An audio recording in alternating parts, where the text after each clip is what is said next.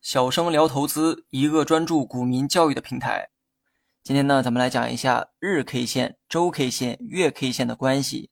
之前呢，我们讲的都是单根 K 线的形态，我们呢默认为单根 K 线就代表股价一天的走势。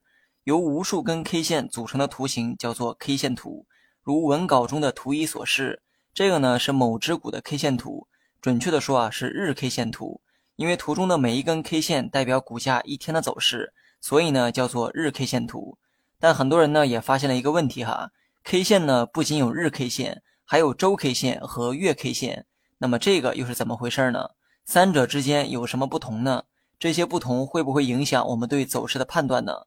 针对以上几个问题，我们呢仔细聊一下三种 K 线的区别。我先问大家一个问题哈，一个月有多长时间？我猜呢有人会说一个月有四周时间。那如果我问一周有多长时间？我猜有人会说一周有七天时间。那么我的问题啊也就问完了。你有没有从中窥探到今天的正确答案呢？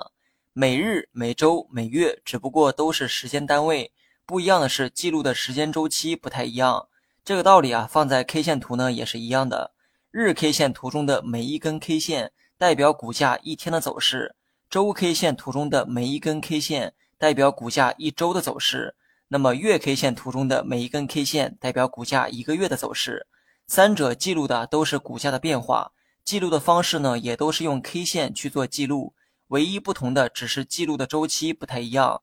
如果你打开的是月 K 线图。说明图中的一根 K 线代表了股价三十天的走势变化，而一个月呢又等于是四周，所以呢你也可以认为一根月 K 线代表了股价四周的走势。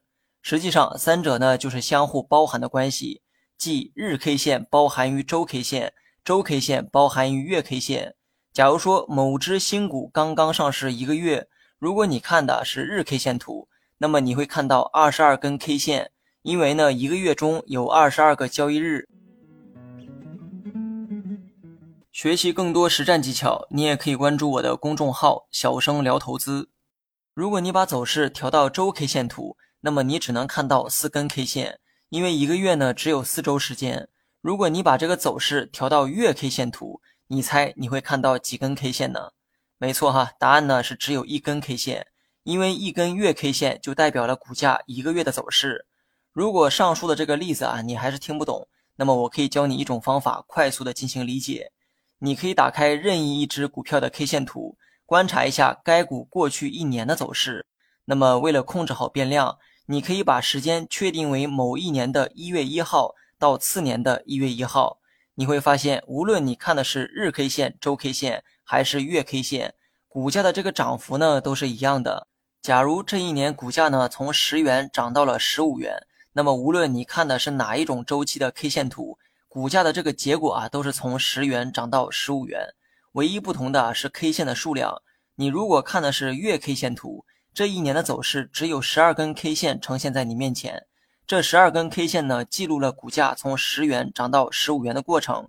那么，如果你看的是周 K 线图，那么会有大约五十根 K 线呈现在你面前。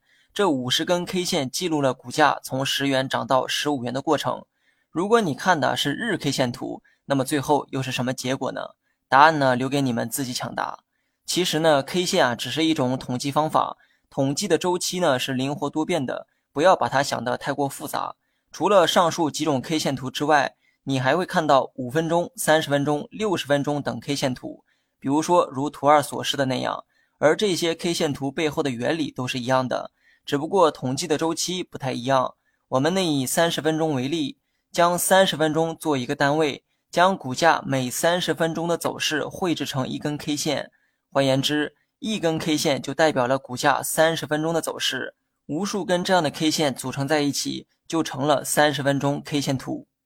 好了，本期节目就到这里，详细内容你也可以在节目下方查看文字稿件。